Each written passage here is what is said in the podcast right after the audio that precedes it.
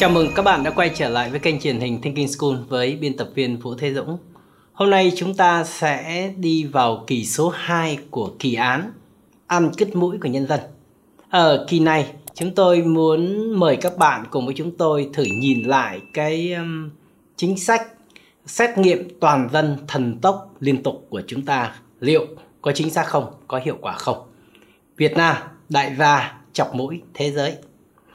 À, đây là khuôn mặt của Phan Quốc Việt, tổng giám đốc của công ty công nghệ Việt Á, công nghệ đơn vị đã nâng khống giá xét nghiệm COVID-19 đã ăn trên uh, ăn cứt mũi của toàn thể nhân dân Việt Nam và có thể nói rằng đang ăn trên xương máu xác chết của rất là nhiều đồng bào ta đã chết vì Covid.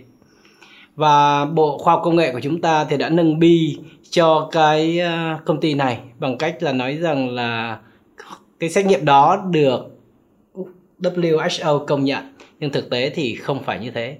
Và thậm chí 9 tháng trước đây thì công ty này còn được nhận huân chương lao động hạng 3 à, và hôm nay câu hỏi của chúng ta là chủ trương xét nghiệm thần tốc toàn dân liên tục có giá như thế nào? Cái giá đối với người dân chúng ta giá với đất nước chúng ta nó như thế nào? Hiệu quả của nó ra sao? À, xét nghiệm toàn dân thần tốc liên tục liên tục rất nhiều lần và tạo ra một cái thị trường cực lớn cho cái công ty Việt Á này. Liệu đây có phải là một chủ trương đúng đắn hay không? Và nó có hiệu quả như thế nào? Chưa nói đến chuyện các xét nghiệm của Việt Á liệu có đạt được chất lượng hay là đi xét nghiệm nhưng mà âm tính thì thành ra dương tính hoặc ngược lại và bao nhiêu người nếu thế thì có thể chết vì những cái xét nghiệm không chất lượng này à, đây là hình ảnh chúng ta cùng xem cái hình ảnh về cái một cái giai đoạn mà các cơ quan chức năng đã xông vào nhà người dân để mà bắt ép người ta đi xét nghiệm. Tối ngày 28 tháng 9, nhiều đoạn video ghi lại cảnh một người phụ nữ bị lực lượng chức năng phá khóa cửa căn hộ chung cư để cưỡng chế đi lấy mẫu xét nghiệm Covid-19 lan truyền trên mạng xã hội. Theo thông tin ban đầu, chính quyền phường Bình Phú tổ chức xét nghiệm Covid-19 cho nhân dân trong phường. Tuy nhiên, đúng thời gian phải xét nghiệm thì chị Hoàng Phương L, tên đã được viết tắt, ngụ tại căn hộ của chung cư E24 đang có giờ dạy học online yoga nên không ra ngoài xét nghiệm được. Sau đó, đoàn cưỡng chế bao gồm cả cảnh sát cơ động, công an phường, cán bộ phường đã phá khóa cửa để vào nhà, sóc nách chị L, lôi sờ sệt ra ngoài để xét nghiệm trước mặt đứa con trai của chị L. Thời điểm hiện tại, toàn bộ các huyện thị, thành phố trên địa bàn tỉnh Bình Dương đang khẩn trương bóc tách F0 ra khỏi cộng đồng nên đang tiến hành lấy. Chúng ta thấy tính chất khốc liệt, tính chất vô pháp vô thiên của các đoàn cưỡng chế và sau đó thì họ đã phải xin lỗi người dân. Và ở đây chúng ta thấy rằng là nhân danh dịch bệnh đã có rất nhiều sự vi phạm pháp luật diễn ra. Câu hỏi Việt Nam đã xét nghiệm như thế nào trong giai đoạn vừa qua. Thì ờ, chúng tôi sử dụng rất là nhiều các nguồn dữ liệu đáng tin cậy của thế giới. Thì theo Undometer là một cái website công bố các cái thống kê chính thức của thế giới về dịch bệnh. Thì chúng ta sẽ xem xét thử xem các cái test xét nghiệm của Việt Nam đã được sử dụng như thế nào. Trong cái giai đoạn vừa rồi, Việt Nam đã theo Undometer đó thì Việt Nam đã thực hiện 73 triệu xét nghiệm và chúng ta đứng số 13 trên 224 quốc gia của cái danh sách thống kê đó. Chúng ta đứng số 13 trên trong số các cái quốc gia mà xét nghiệm nhiều nhất trên thế giới. Có 224 quốc gia thì chúng ta đứng số thứ 13 rất là đáng tự hào vì chúng ta đứng thứ hạng rất là cao. Và cũng theo Under uh, Un, Our World Data một cái nguồn dữ liệu cũng rất là đáng tin cậy khác thì chỉ tính riêng các cái xét nghiệm PCR đó, thì Việt Nam đã thực hiện 34 triệu xét nghiệm PCR. Như vậy là tổng tất cả các nguồn thì khoảng 73 triệu xét nghiệm. Còn riêng PCR thì được ước tính khoảng 34 triệu xét nghiệm. Và chúng ta đang đứng thứ 13 trên 224 quốc gia trên thế giới về, gọi là, tổng số xét nghiệm. Câu hỏi là thì ờ, 73 triệu xét nghiệm này với có chi phí là bao nhiêu? Thì chúng tôi ước tính theo các cái ước à và đây trước khi nói đến cái chi phí đó thì chúng ta thử nhìn đây. Đây là cái danh sách các cái quốc gia và Việt Nam thì chỉ đứng sau một vài quốc gia như là Trung Quốc, Ấn Độ, Mỹ. Còn đâu thì đứng kể cả đứng trên cả Nhật Bản, Úc và rất là nhiều quốc gia khác. Chúng ta đứng hàng thứ 13 cơ mà. Và bây giờ thì câu hỏi là cái các bạn có thể tưởng tượng là 73 triệu xét nghiệm đó thì nó tốn của chúng ta bao nhiêu chi phí không các bạn? À, chúng tôi dùng một cái phương pháp ước tính đó. À, với lại cái ước tính là giá của PCR để mà xét nghiệm cho một người với lại nhiều thứ khác nhau kể cả nhân công và nhiều thứ đó thì khoảng 740 ngàn. Và xét nghiệm nhanh đó thì khoảng 100 ngàn. Thì với hai cái con số này thì chúng ta thấy rằng là tổng chi phí xét nghiệm có thể lên tới 29.000 tỷ Việt Nam hay 1,6 tỷ USD.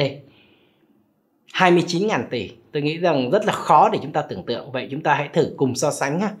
Nếu mà tôi tôi có lên cái trong web của quỹ vaccine của Việt Nam đó ờ, thu ờ, gọi là huy động tiền của người dân và doanh nghiệp đóng góp cho quỹ vaccine đó thì cho đến nay họ mới bỏ ra 7.7 ngàn tỷ tiền Việt Nam để mà mua vaccine thôi. Như vậy tiền mua thuốc ạ, chỉ bằng 26% hay 1 phần tư số tiền dùng để xét nghiệm mà thôi.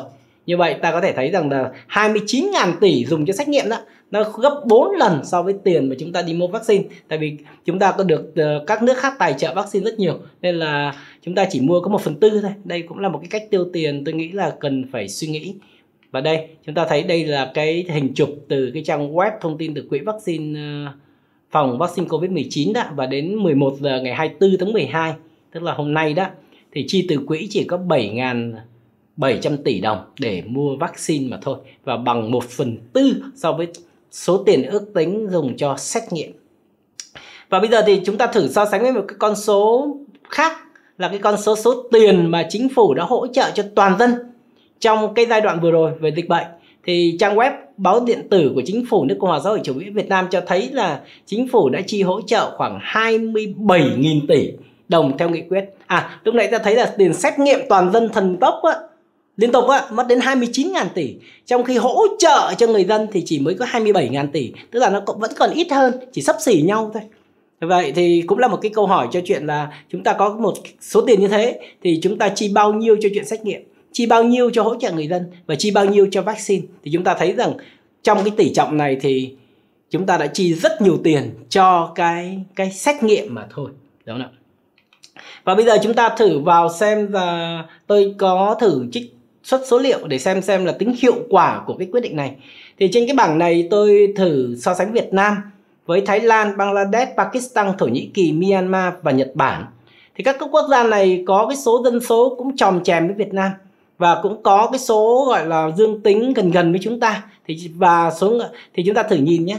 Ở đây chúng ta thấy có hai cái quốc gia nổi trội là Việt Nam và Thổ Nhĩ Kỳ.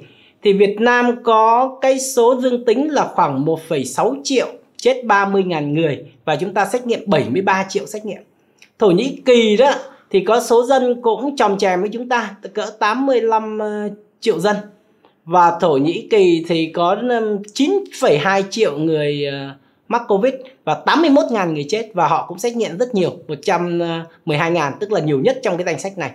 Trong khi đó nếu chúng ta thử so sánh với hai quốc gia cũng có điều kiện kinh tế tôi nghĩ là nghèo hơn Việt Nam là Bangladesh và Pakistan với số dân số ờ, đông hơn chúng ta tức là 167 triệu và 227 triệu. Thì hai quốc gia này có số lượng người dương tính 1,6 và 1,3 triệu tức là gần tương đương Việt Nam. Nhưng mà số người chết của họ cũng tương đương chúng ta khoảng 28 29 ngàn so với chúng ta là 30 ngàn. Chú ý là dân số của họ đông gấp rưỡi chúng ta và họ chỉ tương tự là xét nghiệm khoảng 11 triệu đến 23 triệu cái lượt xét nghiệm thôi. Trong khi Việt Nam sử dụng gấp ờ, 7 lần Bangladesh tức là chúng ta 73 triệu lượt xét nghiệm. À, trong khi người ta thì chỉ có 11 triệu xét nghiệm thôi. Dân số người ta thì đông hơn chúng ta à, gấp rưỡi tức là người ta 167 triệu còn chúng ta thì 98 triệu. Và chết thì chúng ta vẫn nhiều hơn người ta là 30 ngàn còn người ta 28 ngàn. Thì chúng ta so sánh thế này để ngay một quốc gia nghèo hơn chúng ta rất nhiều và và cũng gặp nội chiến, cũng gặp rất nhiều vấn đề như Myanmar chẳng hạn, có dân số ít hơn chúng ta một nửa. Nhưng mà số người chết thì khoảng 19 ngàn, nhưng người ta test cũng chỉ có khoảng 6 triệu cái lượt test mà thôi. Tất nhiên là cái bảng số liệu này nó cũng chia cho chúng ta đầy đủ tất cả cái cái cái cái bức tranh toàn cảnh về câu chuyện này. Tuy nhiên, với các cái số liệu vừa rồi thì chúng ta cũng thấy được rằng là là một câu hỏi lớn cho cái chủ trương và cho cái chính sách của chúng ta là test xét nghiệm toàn dân thần tốc liên tục của chúng ta vừa rồi và bây giờ thì tôi cũng quay lại cái, tôi cũng nói, quay lại cái khoảng thời gian là thành phố Hồ Chí Minh gọi là bị phong tỏa theo chỉ thị 16 cộng đó. Thì tôi quay lại, tôi xem bài post của tôi trên Facebook vào ngày 22 tháng 8 đó. Thì lúc đó có cái công điện yêu cầu là thành phố Hồ Chí Minh phải gọi là tăng cường xét nghiệm và xét nghiệm liên tục thần tốc. Thì lúc đó rất là nhiều chuyên gia và rất là nhiều người đã lên tiếng về đặt câu hỏi cho cái chủ trương này bởi vì sao ở đây chúng ta thấy là theo dòng số 1 đó, thì là chúng ta có cộng đồng và có khả năng là có rất là nhiều F0 trong cộng đồng, nên chúng ta cần phải xét nghiệm để mà nhận diện ra những ai bị F0 để cách ly ra khỏi cộng đồng và cách ly ra khỏi cộng đồng xong thì để điều trị. Như vậy xét nghiệm là để nhận diện những ai bị F0 và sau đó thì cách ly người ta ra khỏi cộng đồng và điều trị cho người ta để mà cộng đồng không không không bị mắc nữa. Và đấy là cái giả định của cái cái cái cái chính sách này. Nhưng mà phải chú ý rằng là vào cái ngày 22 tháng 8 giai đoạn của 22 tháng 8 là thành phố Hồ Chí Minh đã cách ly gần 3 tháng trời rồi và chỉ thị số 16 cộng là tăng lên là thậm chí không ai được bước ra khỏi nhà và thậm chí là phải có các chú bộ đội đi mua hàng dùng cho người dân, rồi giao đến tận cửa chứ người dân cũng không được ra để đi siêu thị như trước đó, đúng không ạ? Thì lúc đấy có một cái hiện trạng ở thành phố Hồ Chí Minh, chính xác ở thành phố Hồ Chí Minh là như thế này. Cộng đồng đã bị giãn cách rất là chặt theo chỉ thị số 16 rồi và rất nhiều người dân bây giờ bị dương tính, họ tự test, họ biết họ bị dương tính. Họ báo cho chính quyền, nhưng mà không, chính quyền không có khả năng tiếp nhận và không được chăm lo. À và do vậy thì họ phải ở nhà họ. Và nhà họ thì ví dụ như quận 8, quận 4, quận 6 là những cái nơi mà gia đình ừ, ở trọ hoặc là cái nhà cửa cái điều kiện khó khăn thì người ta ở chung rất đông và người ta lây nhiễm cho lẫn nhau. Nên đây không phải là vấn đề chúng ta không biết ai bị bệnh mà là vấn đề chúng ta biết nhưng mà không có khả năng y tế cộng đồng để chữa trị. Thì như vậy lúc này xét nghiệm thêm để làm cái gì nữa? Thì đấy là một cái câu hỏi rất lớn của dư luận vào thời điểm đó là chúng, đây không phải chúng ta không biết người ta bị bệnh mà chúng ta biết nhưng không có điều kiện thì lúc đó đáng lẽ phải dồn nguồn lực cho chuyện tăng cường cái khả năng y tế cộng đồng thì chúng ta lại tiếp tục dồn nguồn lực cho xét nghiệm. Và lúc đó thì cá nhân tôi đã ngồi ước tính và rất nhiều chuyên gia ước tính là khoảng riêng thành phố Hồ Chí Minh mà nếu xét nghiệm cũng phải lên đến 4.000 tỷ đến 6.000 tỷ đồng mới thành phố Hồ Chí Minh đây nếu theo được cái chỉ riêng này mà chưa chắc nó tạo ra một cái giá trị gì cả. Thì từ thời điểm ngày 22 tháng 8 đây thời điểm ngày 2 tháng 8 là chúng tôi đã có những cái ý kiến rồi. Tuy nhiên là chúng ta thấy rằng là mọi sự vẫn tiếp tục diễn ra và riêng gia đình tôi tôi thấy rằng là ít nhất là chọc mũi một tuần phải hai lần. Và trong cái tháng đó chọc, kiểm tra chọc mũi liên tục. Nào, vậy thì ờ, thay lời kết, thì covid nó là một cái thảm họa, nhưng nó cũng có thể là một cái nhân họa. Và lợi dụng dịch bệnh để trục lợi, ăn trên xác chết của đồng bào là hiện tượng có thật đang diễn ra. Rất là nhiều chính sách chống dịch của Việt Nam thì phải khẳng định là đã rất là hiệu quả nhưng cũng có rất nhiều chính sách có thể gây lãng phí tiền của công sức của nhân dân à, cần có đánh giá rất là toàn diện về hiệu quả của các chính sách chống dịch này và chuẩn đề và bắt đầu nói chuyện đến chuẩn bị các phương án cho năm 2022 và rất cần lắng nghe các ý kiến phản biện xã hội để có những cải tiến đáng kể. Câu hỏi còn ở đó, Việt Nam có phải là một đại gia xét nghiệm của thế giới hay không? Và chính sách xét nghiệm toàn dân thần tốc lâu dài của chúng ta liệu có chính xác không? Có hiệu quả không? À, chuyện thì đã xảy ra rồi và học được gì từ bài học đó mới là câu điều quan trọng để chúng ta hướng tới 2022. Cảm ơn các bạn đã quan sát.